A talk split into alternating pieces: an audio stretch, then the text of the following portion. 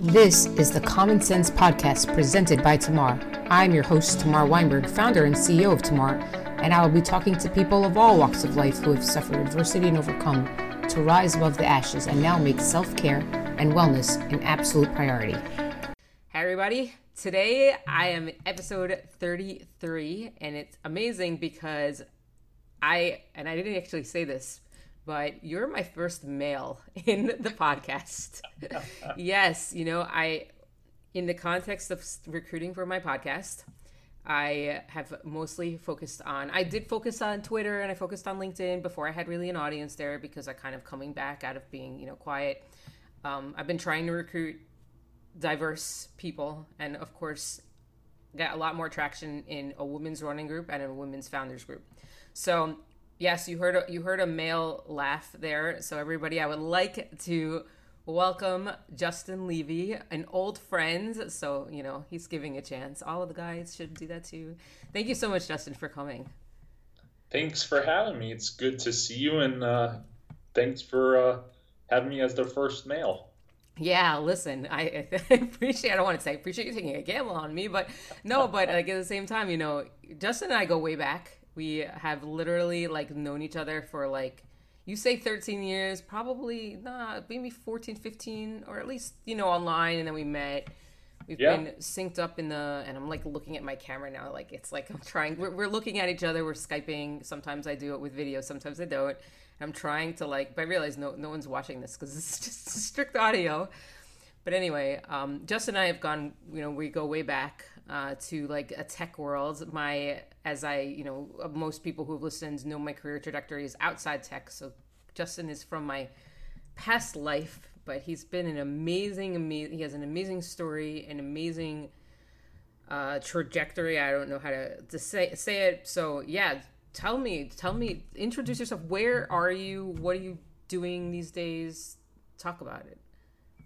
Yeah, so to get to where I am, I guess we can dial back to kind of what's happened over the years. It's been in, it's kind of two parts, but professionally, I started in social media before it was really anything called social media. It had not been formed as a as a formal industry. It wasn't, you know, every media person having Twitter handles and they're, you know, on the bottom thirds on TV or anything of that nature.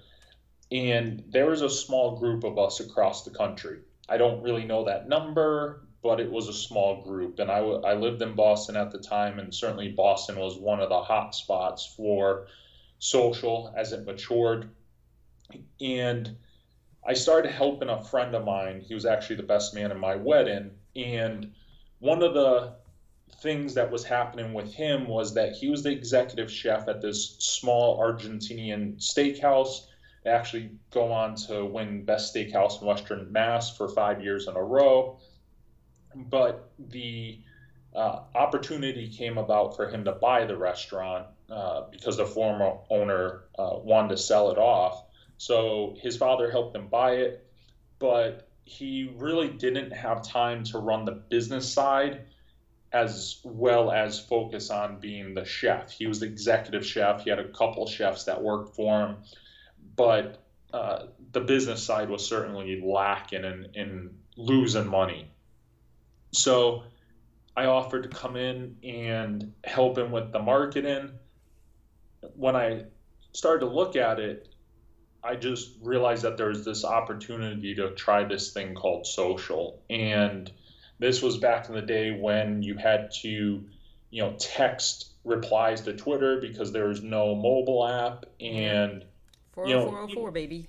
Yes. And even, you know, Twitter and, and Facebook and YouTube really weren't the, you know, massive, you know, footholds that they are today. There was a lot let me, let me interrupt you. Do you remember when? So I wrote a book on social media marketing in 2009, and I remember having you like in in there and the Argentinian state Steakhouse, and I totally forgot about that. That totally slipped my mind. Yep. See, Justin and I go so far back that we forget most of these things, or I forget most of these things. I don't know if you do, but yes. So this yep. is this is this is how far dated we're talking about. Social media was yeah. not really the thing, but that yeah. that steakhouse was kick ass.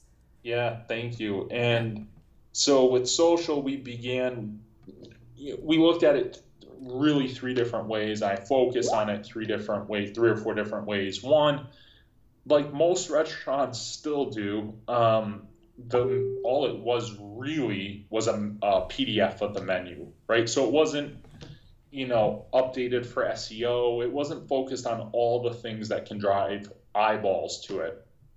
So I hired some friends to help redesign the website, make it dynamic, make it geared towards SEO. So we did that. High quality photos, the whole nine, because what's better than, you know, phenomenal steaks being cooked over a wood fired grill? Right. You know, there's not much else. And then I started a, a uh, off domain blog. And the reason why I did that, though it wasn't on domain to drive the SEO quality, was because the blog, I really thought that if it was on domain, it would give this impression that it would just be about what the specials were or, you know, anything like that. So that attracted foodies both as writers and as visitors.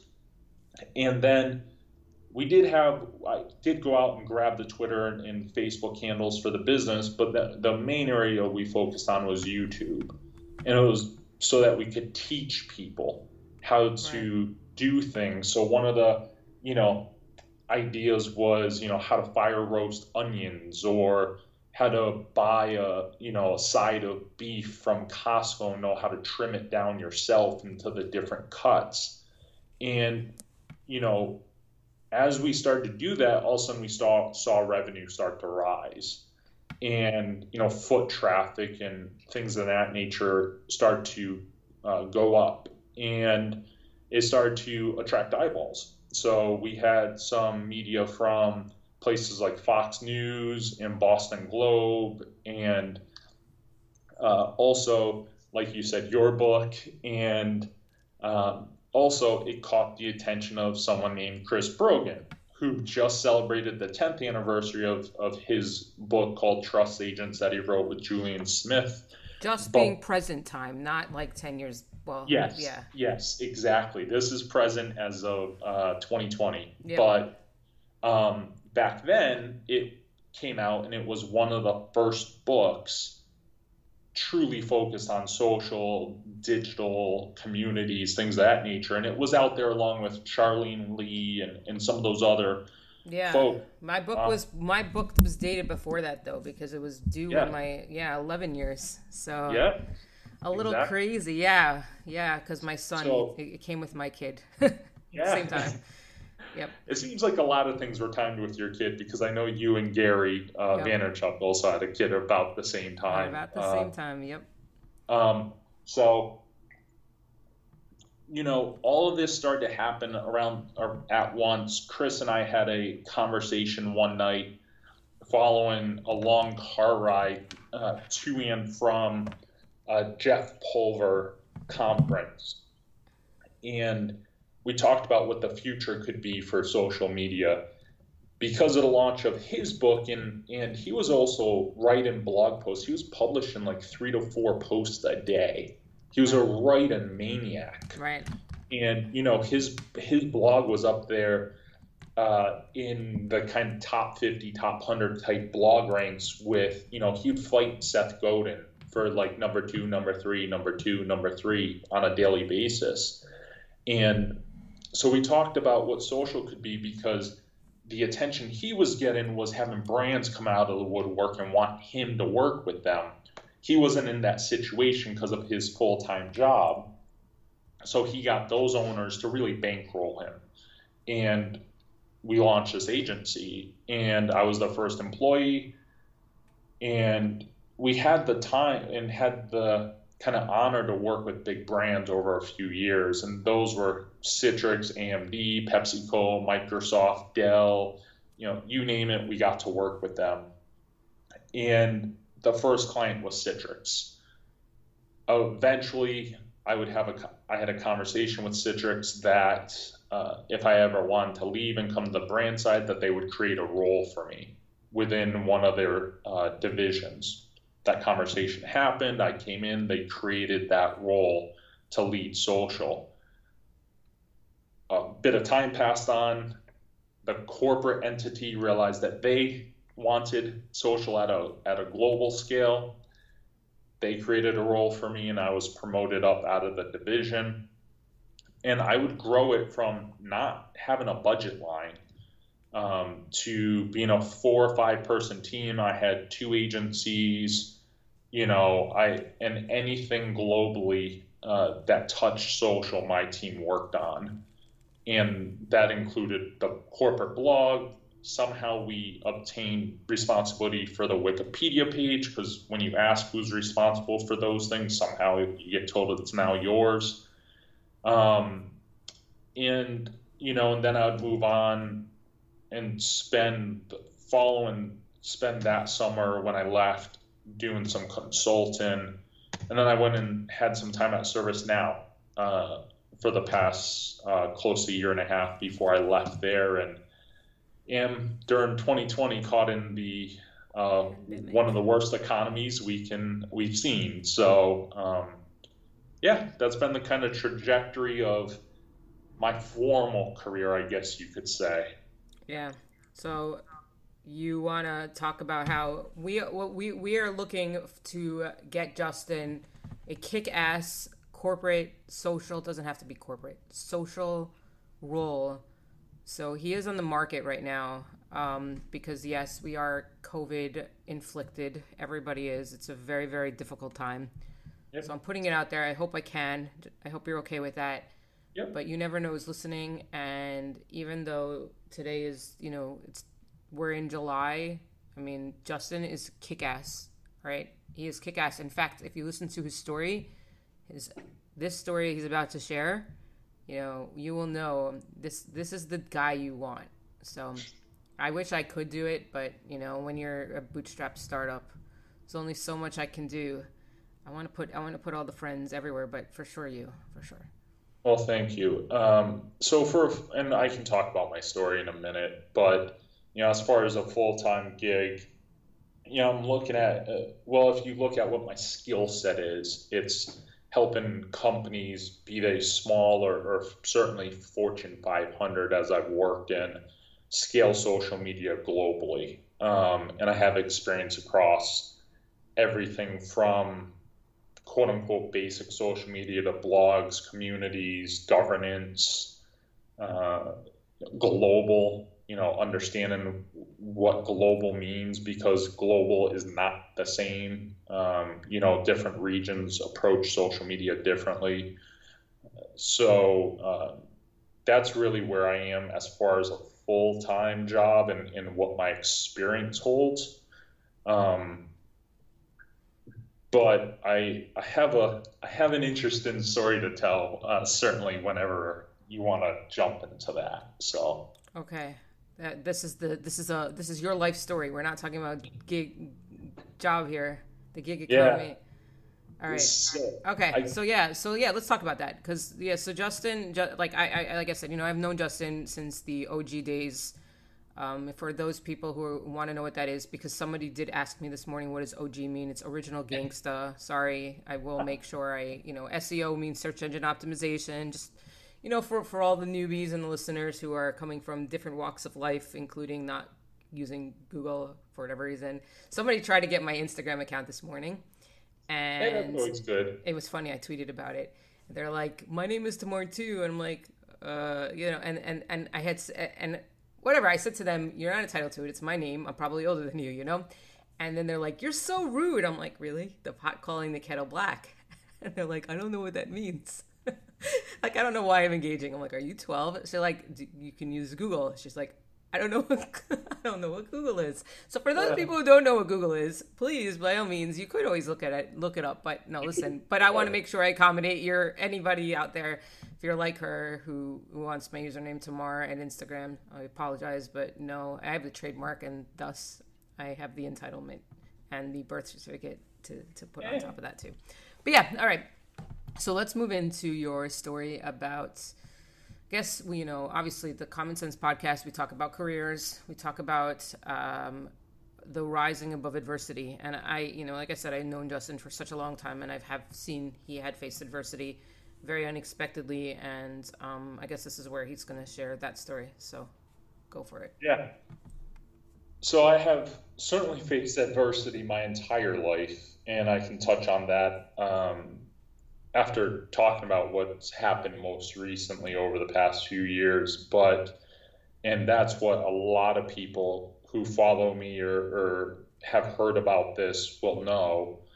But uh, actually, coming up on six years as of August 10th of this year, I was sitting on my couch one on Sunday night, um, and my wife was meal prepping for the week, and I had my first uh, grand mal seizure. Uh, had never had anything like that. Had never been um, unhealthy uh, in any sense. You know, regularly worked out. I know you want to talk about that, and uh, had my first grand mal. Um, seizure. Nowadays, they kind of they have started to call it, or the more kind of medical term for it is tonic-clonic uh, seizure, but most people know it as grand mal. The next memory I have of it, and and for me, everyone kind of experiences it differently, but for me, um, my arms came up by my side, you know, in kind of almost a 90 degree 90 degree angle, and I couldn't talk. And with every next uh, breath I took, I couldn't talk more. I, you know, I, I tell people it's like trying to, it, like you're drowning. And I could hear or around me, hear the periphery of my wife screaming. Um, but that was about it. I went unconscious, as is fairly standard for when you have a seizure of that magnitude. And the next memory I have is waking up in the back of an ambulance and uh, seeing my wife historically, uh, hysterically crying, and all of the lights um, outside the ambulance and police officers and uh, other medical and fire personnel. And when you come out of those type of seizures, what happens is that it takes a while and there's these various stages for your body to return to semi-normal. Um, and so you can't talk at first. You you understand what's being asked of you you know so i i think that one of the questions was you know who's the current president? And at that time it was president obama but I couldn't say it. I knew it, but I couldn't say it. And then, you know, I could start to mouth it. Then you could, and you know, you come back, you come out of this. And um, as I came out of it, uh, I told the uh, paramedic that I couldn't lift my hands off of my knees, or I could only lift them about six inches he told me that was kind of completely normal because it's essentially an electrical storm that happens in your brain and throughout your body. So I was transported to the hospital. When I got to the ER, I had another uh, grand mal seizure um, when they uh, put me onto the hospital bed from the uh, ambulance's uh, stretcher. And uh, that night, I spent pretty much the entire night out of it. I'm sure it was a million and one pain medications and IVs and God knows what else happened. And but you know, I know that I was going for scans and X-rays and MRIs and, and everything to to figure out what was going on. Uh, as you fast track that, um, they thought that my shoulders had just been dislocated. It was found uh, later that first week that I had completely destroyed my shoulders and um, when I say destroyed, uh, it was to the point that on Wednesday of that first week, my orthopedic surgeon had said I'd never be able to lift weights again. And uh, I ended up having to have two separate surgeries one on that Friday, one on that next Monday, uh, one for each shoulder. And um, on Friday, it was to repair my right shoulder and so both shoulders, I had shattered the humerus in both, the rotator cuff in both. I had lost uh, so much bone that they had to use donor bone along with what they call anchors and fiber wire to stitch back internally my shoulders. And then I had par- partial tears in the upper sections of my biceps uh, in both arms. So I had essentially the same surgery on Friday and Monday between both shoulders, except on Monday they had to insert two screws into my left arm because of the injury was a bit more severe. Uh, I would stay in the hospital for 12 days, recovering from that, sent home, spent, you know, started a, what would be four months of physical therapy to recover my, from my shoulders. And then on September 11th of 2010, I had brain surgery. Um, my tumor was sitting on the motor skills uh, path and just in front of the speech pathways of my brain. So, um, and then a few months after that, I started a year of chemotherapy. So that's kind of the, the arc of everything. Um, of course, there's more things that have happened since then. I've had a total of seven seizures since then. I have to see a neurologist and neuro-oncologist for the rest of my life, including two uh, MRIs per year and blood tests every year, and uh, things of that nature. And I'm have the the fun of taking ten pills a day to help keep my seizures at bay. But that's really the crux of it all. I had launched um, in what people know too and, and were able to follow was that as it stands now, we'll see what future holds for social networks.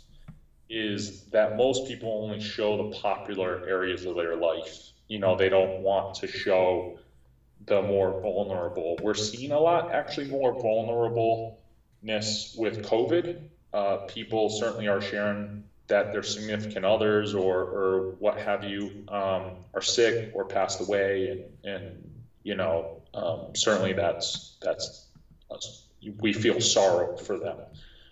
But for from that very first night for 545 days straight to my very last day of chemo, I never missed publishing something as an update. It sometimes was a 25 word post, sometimes it was a 1500 uh, word post. And um, whenever I had major major surgeries or major, you know, uh, anything happened, you know, I had to have some blood work done. And, you know, when I had my staples out, stitches out, you know, I always took pictures and shared them so people had the updates. Um, and for the first, I don't even know, uh, month or so, all I could do to communicate was type on my phone with with my thumb because that's the heaviest object I could lift at that time. So that's kind of the real story arc of that period of time. Uh, certainly, my story of adversity goes way beyond that and backwards to growing up, but that's what most people know. Okay. So, first of all, I, I still remember that story when you blogged about that, that first time about six years ago. I remember it like, you know, like you're, it's, it's amazing how like I remember the details that you as you were sharing that. I'm like, oh my God, like I had the chills because I'm like, like like for me it's like i read it yesterday like you know but it's obviously happened to you it just it just i mean it's it's it's a crazy story i almost want to know your adversity from when you were younger sure. i don't know if we have enough time in the podcast for that because i want to go into your your your what you're doing now and how you're taking care of yourself but maybe maybe the short version of it yeah so i mean the short version is you know that i grew up and, and certainly people can read this and it's I think I did not, read it. I think you not, did, but I want to, yeah.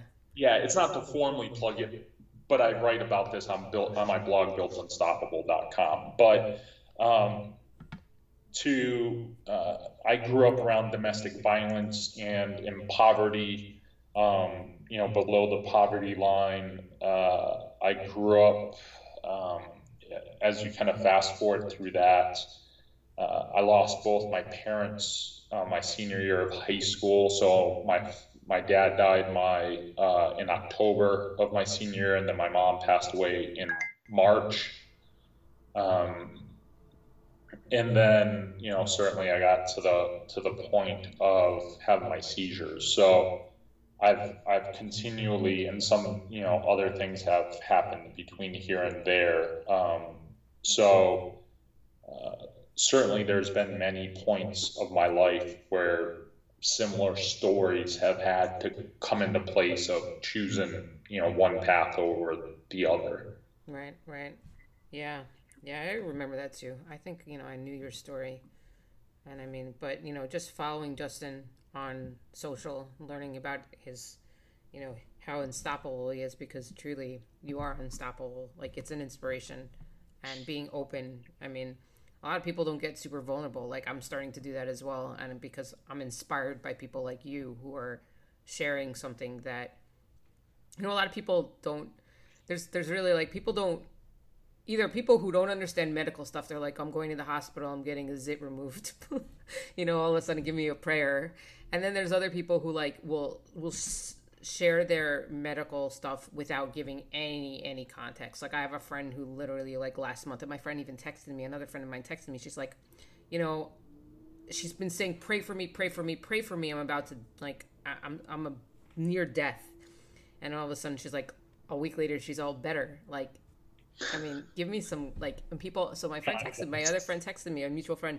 She's like, "What happened to this person?" I'm like, "I don't know. I'm not gonna ask her." But like, you leave things very cryptic, and then yeah. someone who gets very vulnerable and, and is like, you know, you, the way you tell the story and the fact that you share that story, like a really long time ago, but I still remember it. Like that's humans should relate to humans. Be open about your struggles and be open about your story because I mean, well, people like you, you, Almost people are like, I don't want to be defined as a story, but like you're def- not. You're not defining yourself as a story. You're defining yourself as somebody who had something and is built unstoppable. You know, let's talk about the present. So, let it. Let's let's move into the present. I mean, you know, you're doing that. You so you just started your own. So the reason why Justin and I synced up also is because he does have his own podcast. He is starting his own. He just recently started his own thing. So hopefully in due time I'll get there. But I'm only working with him on my side now but um, you are unstoppable. So tell me a little bit about that and how, like, you know, you were able to get back your strength to do the things that you're doing now, because that is also like truly inspirational. So, when before my seizures happened and, and everything with that, you know, I've worked out for the majority of my life. Um, been very dedicated to it, you know, leading up to my seizures. I, you know, exercise six days a week. I ate six meals a day, very kind of weighed out in, in particular. And, you know, the reason I, I see it as a kind of catch 22, sorry, with my seizures because the reason why I hurt my shoulder so bad was because of my fitness level and that's what I'd been told by my orthopedic surgeon, was because I had so much upper body strength, I actually dislocated my shoulders backwards, and then just that amount of shaking on my shoulders, just they couldn't stand it. So eventually they just shattered. Uh, because most people, when they have a seizure of that magnitude, they flail or they fall, and that's what causes injury my my arms came up to my sides and there's just so much pressure put on my upper body. So it was catch 22 in that my fitness is what hurt me, but my fitness is what helped me to recover quickly and my knowledge and, and what have you. So when my, my doctor told me I would never be able to lift weights again, you know, I'm stubborn and wanted to prove him wrong. So I had a knowledge about uh, something called Spartan Race. Uh, the founder's name is Joe De Sena. At that point, it was pretty early on in Spartan Race's kind of history. You know, he had started it, I think, a couple of years prior to that. You know, much now, you know, years later, it's a pretty big deal. Yeah.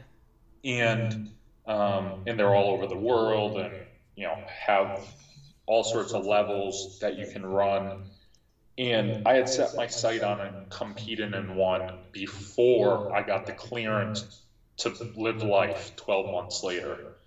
And um, so the next one that was coming up in my area was uh, one month before my last appointment with my doctor.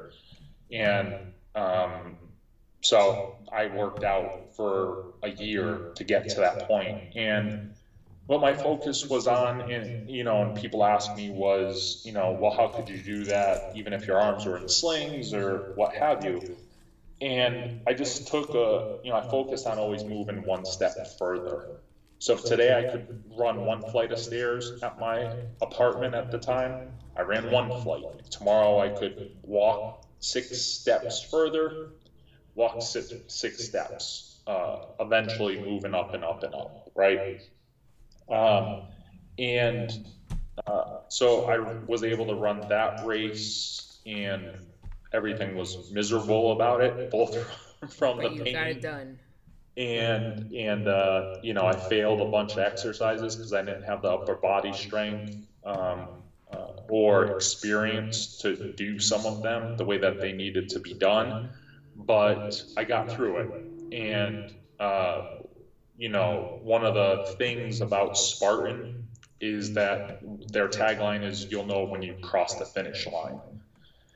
Second, I crossed the finish line, and got my first medal. I was hooked and I've I've completed now. I don't know the number without checking. I just know that I have a drawer full of T-shirts, so I know that I've I've uh, accomplished a lot of them, but probably twelve or fifteen, including competing in uh, 2017 in the Spartan World Championships, and um, that was at Squaw Valley out here in California, where we currently live.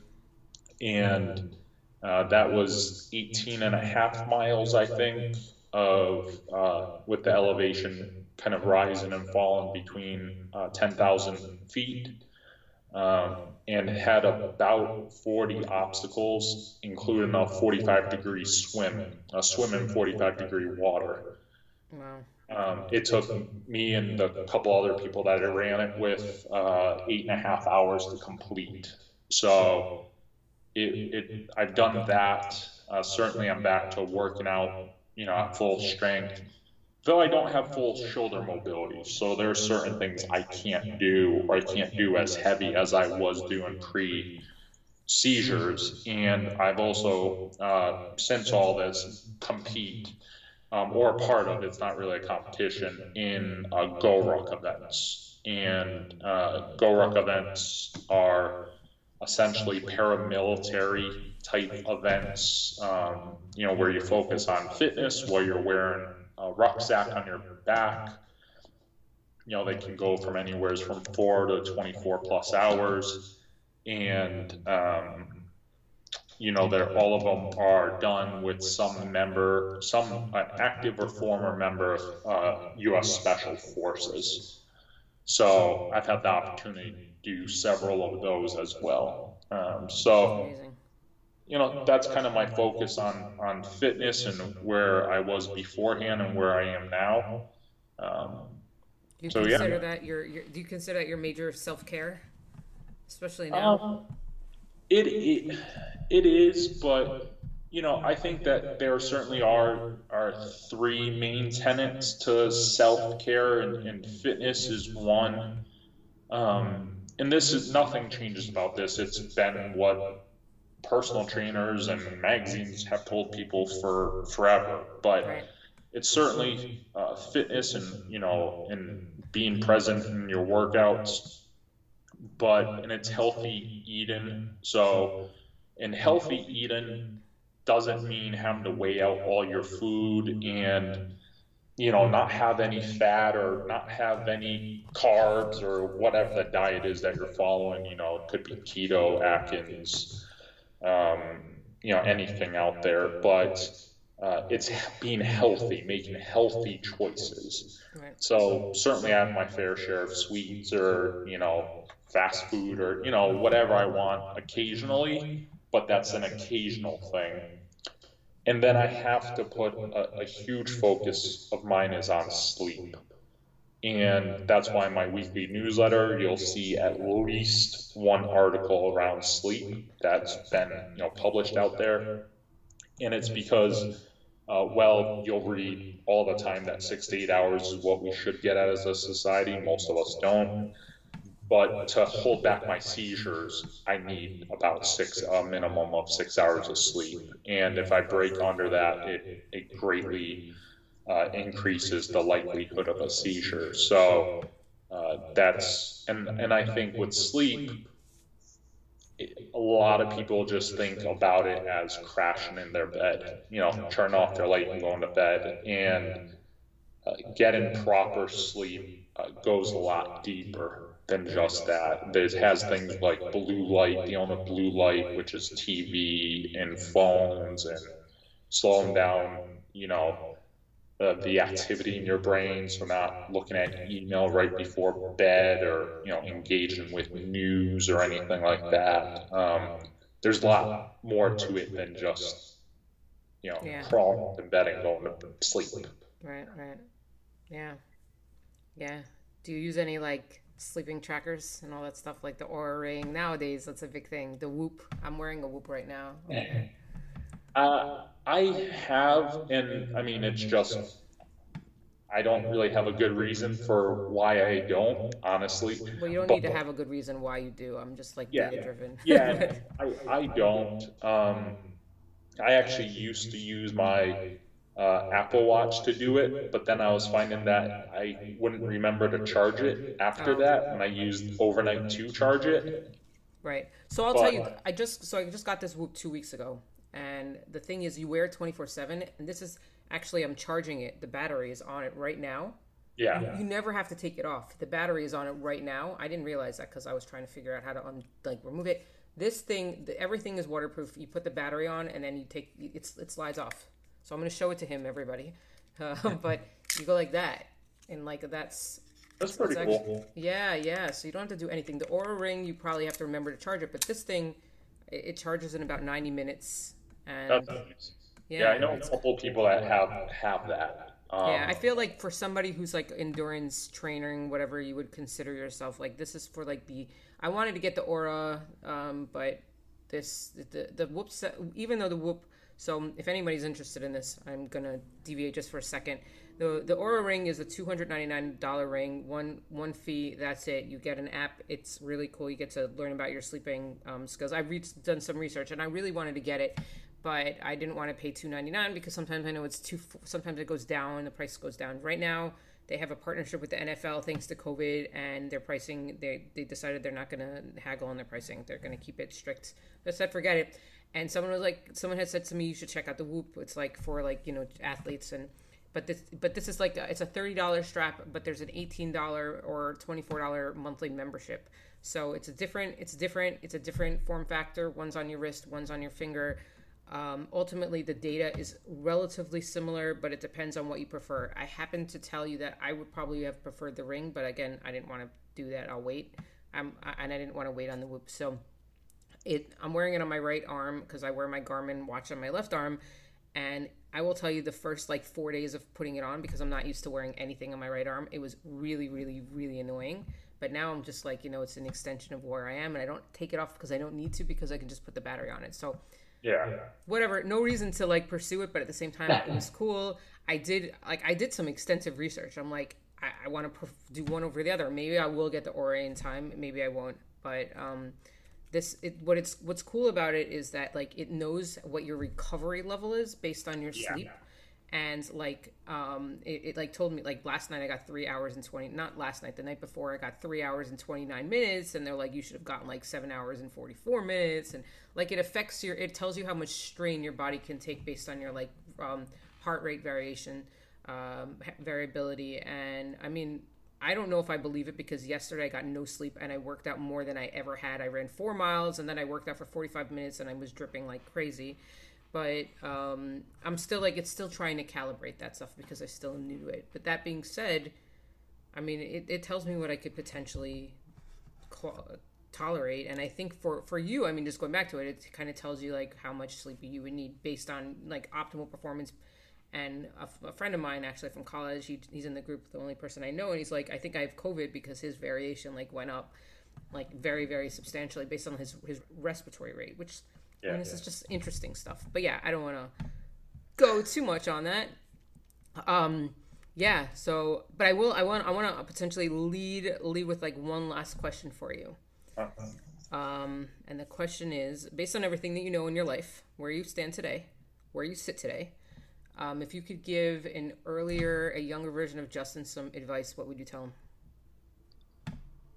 It's actually quite interesting because the question, the last question for me, in in a way, um, that I ask everybody is, what does being built unstoppable mean to you? So you're actually you doing tell a, me that. You don't want to tell me that. I want to think of like that's why I always wait for that pause. But yeah. But, but it's interesting because you have the standard question as well. Yeah. You know, I think one of the the pieces of advice that I would give an earlier version of myself is to stay the course and to you know focus on the current continuing to develop resilience and um, endurance. Uh, and the reason why i say that is because growing up the way that i did i had to have that right? But for someone that maybe not had grown up the way I did, even though that would this would have been an earlier version of myself.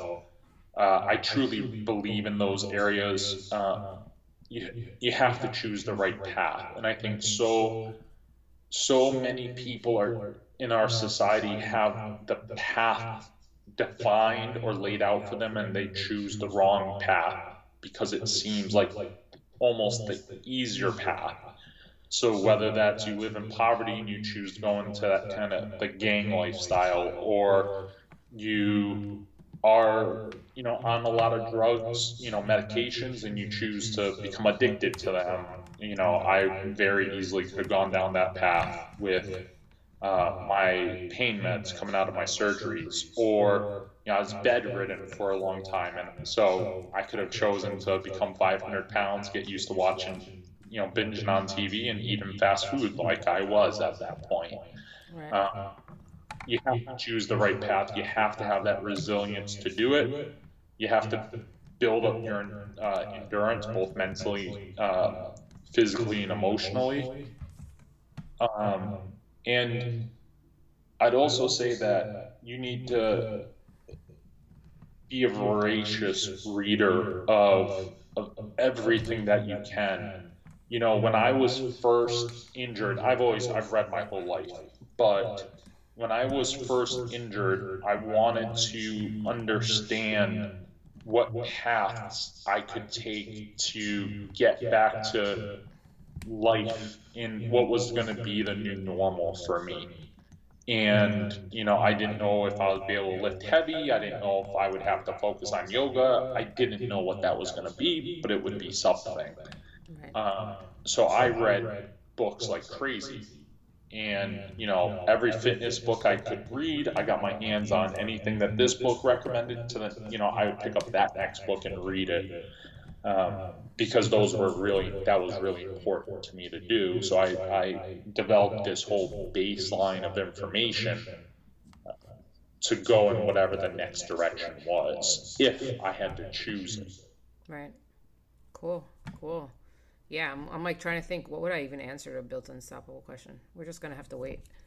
But no, I mean it's amazing. I mean you've gone gone really really far, and I mean you've like you've surpassed you know all the expectations. But you knew you had the belief, and that's why I think you like you you completely embody that built unstoppable mindset. So Oh, thank you. you know, amazing, amazing stuff. And I mean, I just have to say thank you. It's been, it's really an honor. And I mean, I would thank like, you. you know, Justin and I, we, we, we ended up talking for 45 minutes before this podcast started because like, you know, we're, it's like old friends catching up. Um, I wish I could keep doing it as well, but we got we got we got 45 minutes of this podcast. So I gotta say it was it was good. It was good. So thank you. Of course, thank you. Thank you all again for tuning in. This is your host, Tamar Weinberg of the Common Sense Podcast. Till next time,